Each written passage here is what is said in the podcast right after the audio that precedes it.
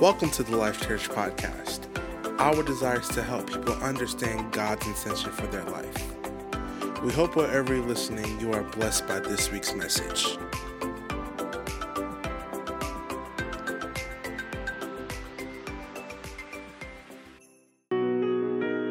Oh, come on. Let's just enter some worship right now. Wasn't that beautiful? Thank you for our worship team. But would you just lift up your hands and just begin to worship God? Father, we thank you. Fill us up. Fill us up from the inside, Lord. Fill us up. Lord, before we get into your word, we just want to uh, love on you, appreciate you, and say we want more of you. Fill us up right now. Come on, let's just take a few seconds. Come on, let's just worship our God. Lift up your hands. Open up your mouth right where you are. Open up your mouth and just begin to vocalize what you want Him to do in your life. Lord, we want more of you. Lord, we can't get enough of you. Lord, we hunger for you. Fill us up from the inside. Lord, let it be an overflowing work, Lord God. Thank you, Father. We love you. We love you. We worship you. We bless you, Lord. We thank you. Hallelujah. Hallelujah. Hallelujah. Oh, we're so grateful, Lord, that even in this season, Lord, you've been so faithful, so good to us, Lord. We've lacked nothing. Lord, you've been so kind to us. Lord, you've been generous to us. Would you could you appreciate God for that? Has he been generous to you? Has he been good to you? Has his favor followed you? His goodness, his mercy throughout these weeks, throughout these months? Father, it could have been a lot worse. Lord, we're just choosing to acknowledge your goodness. We're choosing to acknowledge your grace. Hallelujah. Hallelujah. Hallelujah. Yeah, yeah, yeah, Father. We're so appreciative of you and we'll never stop giving you thanks in Jesus' name. Oh, I just feel so great. It feels so great to worship God. I know it does. And I want to welcome you to our broadcast. Welcome to Life Church. If this is your first time, welcome. We love you. We're here for you. Consider us your home church. If you need a home church, we want to be able to minister to you. And so we're going to have a great time in the Word of God today. I'm really excited. I'm actually going to close out our series on the book of Philippians. For the last couple of weeks, we've been talking about the book of Philippians. We talked about chapter one and two. We went line upon line, verse on verse, and we just kind of went deep into what Paul was establishing, how he is anchored in the gospel and he's leaving an example by which the people of Philippi should follow. And I want to ask you very simply, what anchors you? That's the question that I've been asking for the last couple of weeks. What anchors you? What are you settled on? What's anchoring your joy? Yeah, where, where does your joy lie? Yeah, these are some great questions to ask yourself because if you have the wrong answer or if your joy is centered on something that is fleeting, you're going to be up and down. You're going to be emotionally up and down. You're not going to be steady. God wants you to be steady in your temperament. He wants you to be steady in your emotions, and you can be if your joy is rooted in the gospel, in the power of God, in the plans of God, in the will of God for your life. And so we're just declaring that right now. That's what I've been speaking over you that God's will is being performed in you fully. What He has begun, He will complete in Jesus' name. So let's get into chapter 3 he says in verse 1 finally my brethren rejoice in the lord. There's that word again rejoice. Rejoice in the lord. And so let's just let's let's just do some rejoicing right now. Somebody shout hallelujah. Yeah if you're if you're home and you're able to would you just jump up? If you're sitting down and just jump up and just do a twirl do a whirl do something just demonstrate joy. Hallelujah. You may say well what what what, what, what am i going to be joyful about? One if you know jesus that's a lot to be joyful about if you are saved, man, you should be rejoicing. If you have the Holy Spirit, you should be excited. You should be one of the most happiest people on earth. You're going to heaven. You hit the jackpot. You hit the lottery. Come on, rejoice. Hallelujah. Rejoice in the Lord. And he says this He says, For me to write the same things to you is not tedious, but for you it is safe. And you know, the reason why I think that's important is because sometimes you may hear something familiar, something that you've heard before, and you may think, oh, that's tedious. I've heard that before. But Paul is like, listen, don't get tired of this. This is good, good news. You may think it's tedious, but it really isn't. In fact, it's actually safe for you to hear these things again.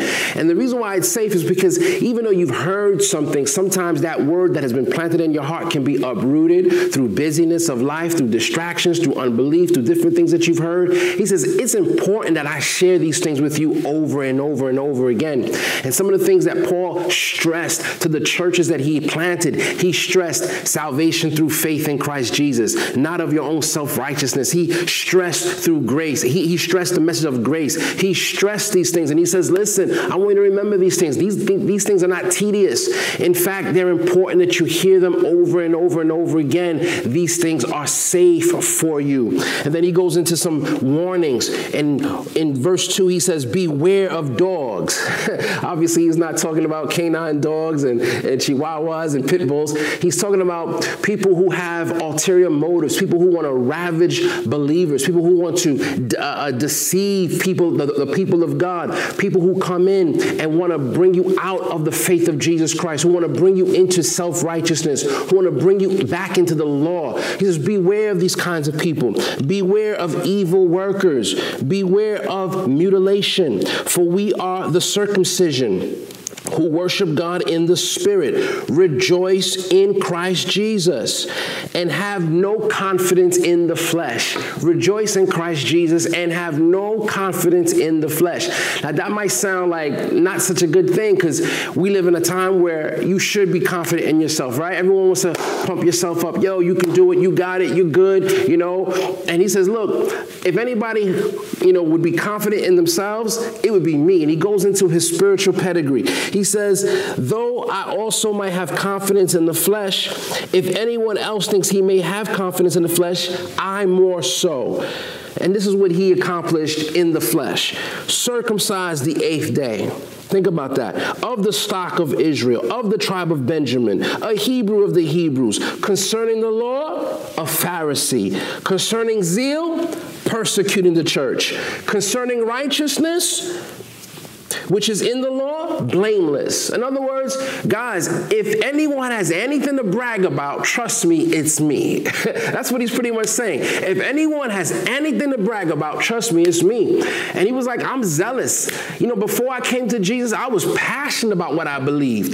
In fact, when I saw that there were people preaching this message, and I thought that they were preaching against the law of God. You know what I did? I didn't just sit on the sidelines. No, I persecuted them. I brought them to prison. I consented to the death of Stephen. Now, he wasn't bragging about this, but he was trying to say, look, if anyone is going to be confident in the flesh, if anyone's going to look at their accomplishments and say, wow, look what I did, trust me, I have a lot I can be confident of. But he realized something. He says, these things are all self righteousness and has absolutely nothing to do with the righteousness that's found in Jesus. What am I saying to you? What are you confident about? What gives you your pride and joy? What, what, what do you boast about? Is it in your accomplishments? Is it in the things you do good? That's a double edged sword because the moment you don't do good, the moment you, the moment you don't accomplish something, the moment you're not successful, how are you going to feel? You're going to feel down. You're going to feel depressed. You're going to feel like you're not worth anything. You're going to feel like I'm not accomplishing, something's wrong with me. Paul was like, listen, uh uh-uh, uh, I'm not going to fall into that trap. My righteousness is not based on my accomplishments. I have a lot I could look at and say, man, I was a Pharisee of the Pharisee. I was concerning the law. I was blameless. You know, I was circumcised. I, I could I could boast in that. But those things, those things mean nothing to me. And you'll see that his passion, his heart, his desire was the excellency of the knowledge of Jesus Christ. Praise God. So verse 10, he says, but what things were gained to me, these things I have counted for loss. Yet indeed, I also count all things lost for the excellence of the knowledge of Christ Jesus my Lord, for whom I have suffered the loss of all things and count them as rubbish that I may gain Christ know, I remember when I was um, a, a, new person to the faith and just excited about the things of God. And I remember there was a time I would look back in my life and be like, man, I really walked away from some things. And really, in grand scheme of things, I walked away from nothing. you think you walked away from some things, but you really walked away from nothing. I don't care what you think you walked away from, how valuable it was. You know, there are people who have had to walk away from money, like millions of dollars, businesses, you know, relationships that were very, very dear to them, like really things that added value to them. Paul said, Listen, I had to walk away from some things, but you know what? I count them as rubbish. Those things are nothing. Those things really mean nothing. They add nothing to my life. They once did. I once looked at it like, wow, look at me, look at this, look at how this adds to me, but really it adds nothing to my stature. What he took pride in, what he took joy in, was his relationship with Jesus. Let me tell you something. This is not tedious. I know I'm saying this over and over and again, but I want you to get this. If your hope, if your joy, joy. If your life is anchored in these things, you will never be a down person, a depressed person, a defeated person. You'll be anchored into something that is everlasting. That is the gospel of Christ. And this is what he's saying. All these things that were gained to me, that I lost, I actually count it as a win because I'm actually gaining something much more powerful the excellence of the knowledge of Jesus. Glory to God. Verse 9, he says, and be found in him, not having my own righteousness, which is from the law, but that which is through faith in Christ, the righteousness which is from the which is from God by faith, that I may know him. This is what I'm really going for. I want to know him and the power of his resurrection and the fellowship of his sufferings, being conformed to his death, if by any means I may obtain the resurrection from the dead. Not that I have already attained or am already perfected but I press on. I press on. Man, this guy was on a mission. I'm pressing on for something much more than what I've already experienced. I want more. And what Paul was pushing for was the prize that his calling was, was, was affording him. And what was his prize? What was his pride and joy? What was the crown? What was his crown achievement? You'll see it throughout the Gospels. He says, You all, you all, you are the fruits of, of the ministry. You are the ones that I labor for. You are the ones that I press towards for. I want to see Jesus perfected in you. I want to see this. This is what my pride and joy is the furthering of the gospel, lives being changed. This is what I'm pressing towards for. This is why I'm so relentless. This is why I'm not complaining though I'm in prison. This is why I'm not complaining though some people have abandoned me, though I have enemies on every side, though I've been stoned, though I've been shipwrecked, though I've been left to dead, though all these things have happened, though I've lost a lot. I'm not down because I'm pressing toward the goal. I'm pressing towards something that will outlive me. And today, 2,000 years later, we have the book of Philippians, we have the book of Corinthians, we have Thessalonians, we have all these books that he wrote by inspiration of the Holy Spirit that has shaped the, the, the, the that has shaped the world through the gospel. I'm telling you something, that's amazing. I wonder, I wonder what you're pressing towards. I wonder what you're choosing to, to, to really make your focus that's going to have an impact even far and beyond your life. This is possible. And this is what he understood. And he says, I press toward the goal for the prize of the upward call of God in Christ Jesus. 15. Therefore, let us, as many as are mature, have this mind, and if in anything you think otherwise, God will reveal this even to you. Nevertheless, to the degree that we have already obtained or attained, let us walk by the same rule, let us be of the same mind.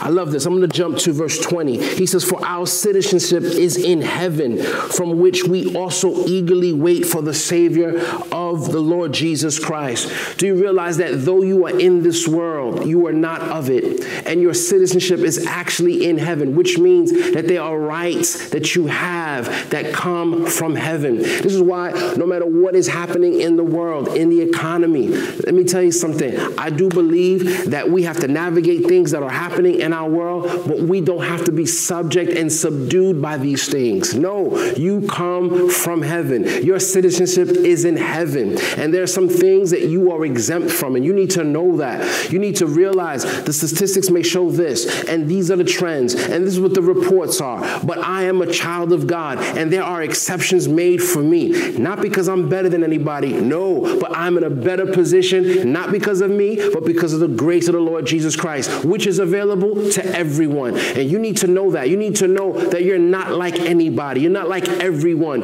You're not just some simple person who doesn't have a God in this world. No, you are a citizen of heaven. And that means all the rights of heaven, all that God has promised you, you have a right to claim it now in the name of Jesus. Oh, I'm excited about that. Let me say it this way you have diplomatic immunity. You know, when someone comes from outside of this country and, they, and they're doing business in, in, in, in, a, in a foreign land, there's certain laws that don't apply to them. They're immune to certain laws. And I want you to know there's some laws in this world that don't apply to you. Amen. There are people who will say, oh, you have to be sick. Nope, that doesn't apply to me. That doesn't say you have to experience financial hardship. No, that doesn't apply to me. No matter what circumstance or what situation I'm in, I will win. I am a citizen of heaven in the name of Jesus. That is who you are. If you believe that, would you shout amen? Glory to God. Type amen. I want you to do that. I want you to let people know I am a citizen of heaven. I'm not just a citizen of this nation or whatever nation you're a citizen of. I'm a citizen of heaven. This is why Jesus said, I want you to pray, Your kingdom come, your will be done on earth as it is in heaven. That means all that is true of you, all that is true of heaven, all that is true of your desires that are being performed in heaven, let it be true in my own life on earth in the name of the Lord. Let me jump to chapter 4. We're going to close this out. This is amazing. He says, Therefore, my beloved, and longed for, brethren, my joy and crown. So stand fast in the Lord. Verse 6, he says, Be anxious for nothing. Be anxious for how many things? Nothing, nothing, nothing. Why is this important to say? It's because many people are anxious about a lot of things. So if you're here and you're watching me and you're thinking, man, I am worried about some things. There's a lot of things on my mind. I get it. I get it. I, I, I have to navigate through things that I have to realize, man, this could be a problem and, and this could be a challenge. And, and what do we do here? And how do I fix this? But the Lord reminds me, as He's reminding you, be anxious for nothing. And He gives you a substitute for anxiety. What's that substitute? In everything, by prayer and supplication, with thanksgiving, let your requests be made known to God. The reason why a lot of people are anxious is because they're thinking and they're not requesting. They're thinking, but they're not releasing faith filled requests. Have you done that? He says, I want you to release faith filled requests with thanksgiving. That means after you requested from the Lord, Lord, I need help in this. Lord, would you provide this? Lord, would you give this? Lord, would you send this? Lord, would you do this? And you start to request and you say, Lord, thank you that you've heard me. Thank you that this is in your word. Thank you that I have been heard by you. You've received my petition and you begin to release thanksgiving. What happens? The spirit of fear, the spirit of anxiety begins to detach itself from you and it can't grip you anymore. So, right where you are, if you feel the spirit of fear, I want you to realize it's not just rebuking, it's not just saying, I resist you, it's not just saying no, it's about requesting, it's about releasing your heart to the Lord. And if you release your heart to the Lord, He will answer you and He will grant you what you have asked, and His peace will come upon you. In fact, verse 7 says this, and the peace of God, which surpasses all understanding, will guard your hearts and minds through Christ Jesus. The peace of God is a guard. It will keep you, it will preserve you, it will cause you not to be filled with anxiety.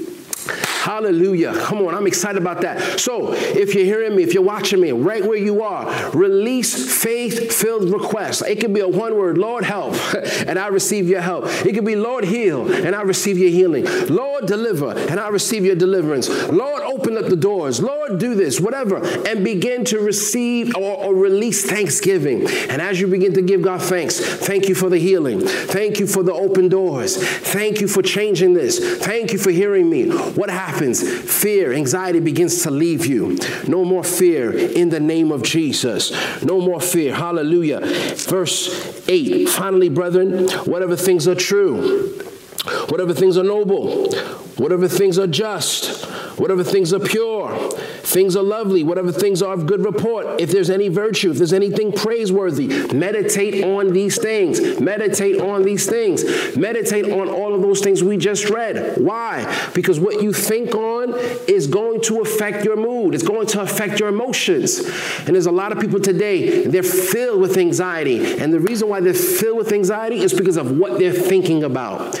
They're thinking constantly about how things are going to pan out. How is it going to work? When is it going to work? Why it hasn't worked? What's going on? Uh, are they thinking about this person? They're thinking about things that they can't even control. They're thinking about circumstances that they have no control over. And they're up at night and they're up early in the morning and they're sleeping late at night and they're not eating and they're overeating and they're constantly thinking and thinking and thinking. And he says, nah, you got to think on whatever is lovely. You got to think of what is what is praiseworthy, whatever is just, whatever has virtue. You got to meditate on these things. Yeah, that's the key thing. And what does he say? He says, The things which you learned and received and heard and saw in me, these do. And here's the promise and the God of peace will be with you.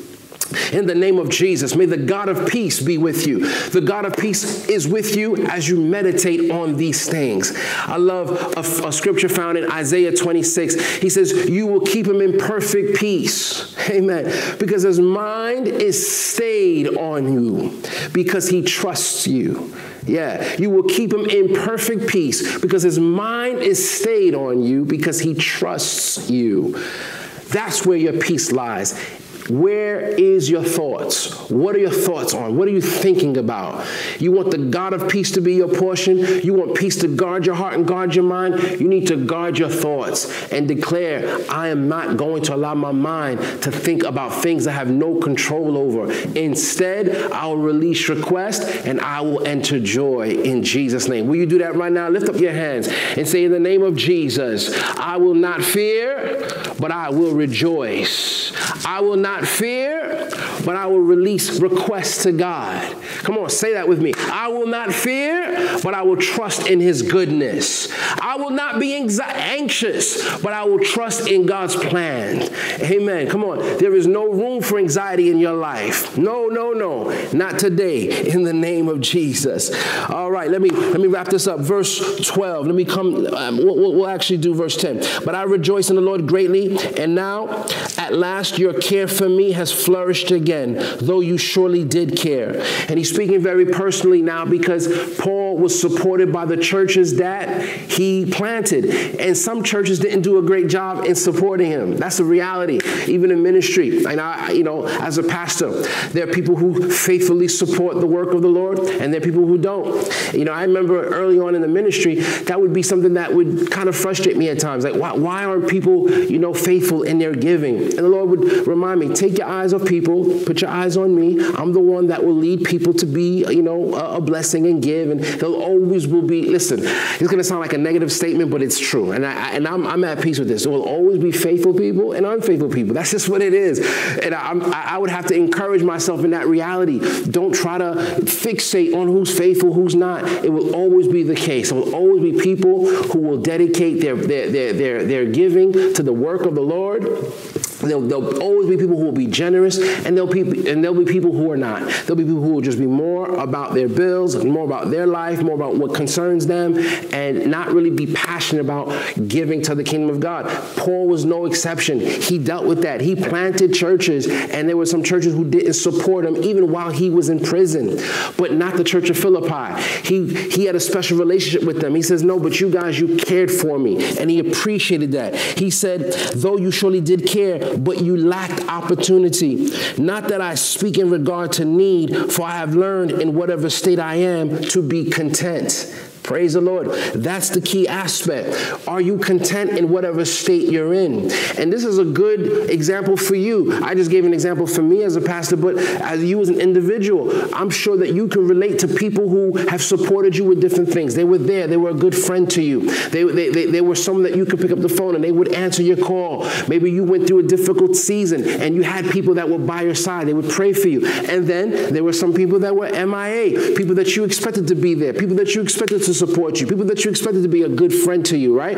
Paul said, listen, it's okay. I get it. You know, there were times you wanted to do more, but you couldn't because you lacked opportunity. And there were times you did great, and I received that. And there were other churches who didn't do anything, and there churches who did things. Paul understood the needs. He understood that people will be there, they won't be there. He says, but this is the good news. I am not bothered by any of that because I've learned to be content in whatever state I am in. That means here's another reason why you could be joyful. If you tap into the revelation that whoever is here for you, there for you, supporting you, not supporting you, a great friend, not a great friend, present, MIA, it doesn't make a difference. Oh, it really doesn't. If you tap into the reality that you have everything you need in the presence of the Lord. And he says, Listen, I've learned to be content in whatever state I'm in. I want people to be there, no question. I want people to be faithful, no question. I want supporters, no question. But if I don't have it, I'm not going to crumble. I'm not going to be in depression. I'm not going to hang my head low. No, I've learned to be content no matter what is going on in my life. Here's the question for you, my friend Have you learned to be content? Or is your contentment rooted in who's around you, who's cheering you on, who's supporting you, who's a good friend, who's a good neighbor, who's a good family member? You know, if, if it's rooted in those things, you're going to be up and down. But I'm speaking once again, it will not be for you in Jesus' name. You will be content. And he says, I've learned to be content in whatever state I am. In verse 12, I know how to be abased. I know how to lack. I know when things are not right. I know, I know how to not be a miserable person when things are not flowing. I, I know how to do that. You know, I know how to keep my joy. I know how to keep my peace when everything is not clicking. I know how to do that. I know how to be alone. I know how to be a single man. Paul's a single man. I know how to handle myself. He says, I also know how to be abound, how to abound. I know how to enjoy the goodness of God. Some people who don't know how to abound, like goodness comes, oh, no, no, no, no, they, they can't receive it. Or great things happen, oh, no, no, no, you don't have to do that. No, he says, I know how to abound too. I know how to receive. I know how to enjoy the goodness of God. I don't have to, I, I don't feel unworthy when great things happen. No, I know how to really tap into God's favor also. It's all good. He says, everywhere and in all things I have learned both to be full and to be hungry, both to abound and to suffer need. I can do all things through Christ who strengthens me. And that's really where that scripture comes from. We usually use it when we got to take a test. I can do all things through Christ who strengthens me. Or when we got to go for a job interview, I can do all things through Christ who strengthens me. Or when we got to face a difficult situation, I can do, and, and you could. It's all good. You can use that. You certainly can because it's true in those circumstances. But I want you to realize Paul was talking about something different. He was referring to the fact that no matter what's going on in my life, whether it looks great or not, I'm good. I can be content. I can do all things through Christ who strengthens me. I appreciate your support. Oh, how I do. But there were times you lacked opportunity. It didn't put me in a bad mood. It didn't make me upset. I was good. I'll be good with your support. I'll be good without it. I'm good because of God. That's the attitude you need to have. Oh, I want my friends to be here. I want this person to support me. I want this person to believe in me. It feels good when I have people encouraging me. But if I don't have it, it's okay. God is still with me. His presence still helps, helps me. I'm content being in the presence of the Lord. He will supply the need. That's the attitude of a winner. That's what you need to have in Jesus' name. Come on, if you believe that and if you receive that, would you shout hallelujah? Hallelujah. Glory to God. Verse 14, let me wrap this up. Nevertheless, you have done well. So he's now commending them. He says, Nevertheless, having said all of that, you have done well that you shared in my distress. Now, you Philippians know also that in the beginning of the gospel, when I departed from Macedonia, no church shared with me concerning giving and receiving, but you only. So this is where he gets real personal. No, all the churches that I established, they really wasn't there for me. They wasn't supporting me. And maybe you can relate to that. Maybe you were there for people that weren't there for you. Maybe you helped people and then when you needed help, they weren't there for you. Notice it didn't put Paul in a sour mood. He, he wasn't talking bad about them. Oh, these, these ungrateful people, I can't stand them. I'll never do anything. No, he just says, listen, the reality is they weren't there, but you were. And he says, you've done well. I love that. He says, for even in Thessalonica, you sent aid once and again for my necessities. Not that I seek the gift, but I seek the fruit that abounds to your account. That means the aid that you gave me, you empowered me and enabled me to produce fruit in the kingdom, to help others know about Jesus, to cause the power of God to be known. Guess what? That is fruit that is abounding to your account. There's an account, if you would, in heaven that has your name on it, and it has things in the account. Glory to God. And that account is the fruit of the kingdom of God or the gospel of the gospel of Jesus Christ going forward and you can rejoice that you help supply that fruit he says, That's what I am rejoicing over. That's what I'm seeking. I, I, I definitely appreciate your support, but I really am appreciating or, or, or, looking after what your support will do. And whatever your support does, that goes to your account. That's what heaven is looking at. Glory to God. Verse 18 Indeed, I have all and abound. I'm full having received from Epaphroditus the things which you sent, which the things that, that, that were sent from you, a sweet smelling aroma and an acceptable sacrifice, well pleasing to God. And my God shall supply all your need according to his riches and glory by Christ Jesus. Again, that's another scripture we love to quote. Philippians 4:19, my God will supply all my needs according to his riches and glory by Christ Jesus. Amen. And he will. He will. I don't want to make it legalistic like, oh, unless you do this, he won't do that. But I want you to really appreciate why Paul was saying this. He was saying, guys, you've been faithful. You've been there for me. When I was in prison, when you could have walked away, when I looked like a loser, when I looked like it was failing, when, when I'm in prison and, and, and people are preaching for different reasons, and, and there's other ministries that are doing this and doing that, and I'm locked up in prison, you still supported me. And he says, You know what? I won't forget that. And he releases a blessing over their life. And he says, God will supply all your needs according to his riches in glory by Christ Jesus. That's what I'm speaking over you. Those who have been committed in giving of your finances, of your resources. God sees that. There's nothing you can give that will go unnoticed by God. And that's why everything that you give matters to the Lord. That's one of our, that's one of our declarations that my giving matters. It is my worship to God. It matters to God. Absolutely, it matters. When you say, Lord, I want to give towards the work of the kingdom of God, it matters. It makes a difference. Praise the Lord. And God sees that. And this is the blessing that He will supply all of your needs, all of your needs according to Christ, according to his riches and glory by Christ Jesus. Come on, that's good news. Now, to our God and Father be glory forever and ever. Amen. Man, that's it. That's what that's that's what I got for you. That's Philippians. That's amazing. And I want you to know right now, you can have this this this grace of walking in joy and contentment and peace no matter what is going on. That's what I want you to really walk away from when when you look at the book of Philippians. This is a book that speaks of conquering whatever is around you that would seek to conquer you, that would seek to bring you down. You cannot be brought down no matter what's going on. You cannot be brought down if the gospel is your anchor. Let it be in Jesus' name. As I close, I want to speak to that one individual, that two, that maybe two, three, four, a hundred. How many people are watching? I don't know, but I want you to know that Jesus is calling you into relationship with Him. If you don't know Him, this is your moment to know Him. And you may say, How do I do that? You simply ask Him to come into your life. And this is how you do it. Repeat after me. Say, Father, in the name of Jesus, I receive your Son, Jesus Christ, as my Savior. Forgive me of my sin. I believe he died for me, rose the third day, and is alive today. Receive me. I receive you in Jesus' name. Amen. My friend, if you prayed that for the very first time, you are a child of God. You may say, I was always a child of God. No, you really wasn't. you really wasn't. You was loved by God. You was a creation of God. Absolutely but you weren't a child of God. But when you received Christ as your Savior, you became a child of God. That means there's a special, intimate relationship you have with Him. And I want to encourage you to cherish that relationship. This is how you do that. Let us help you grow spiritually. Would you do that?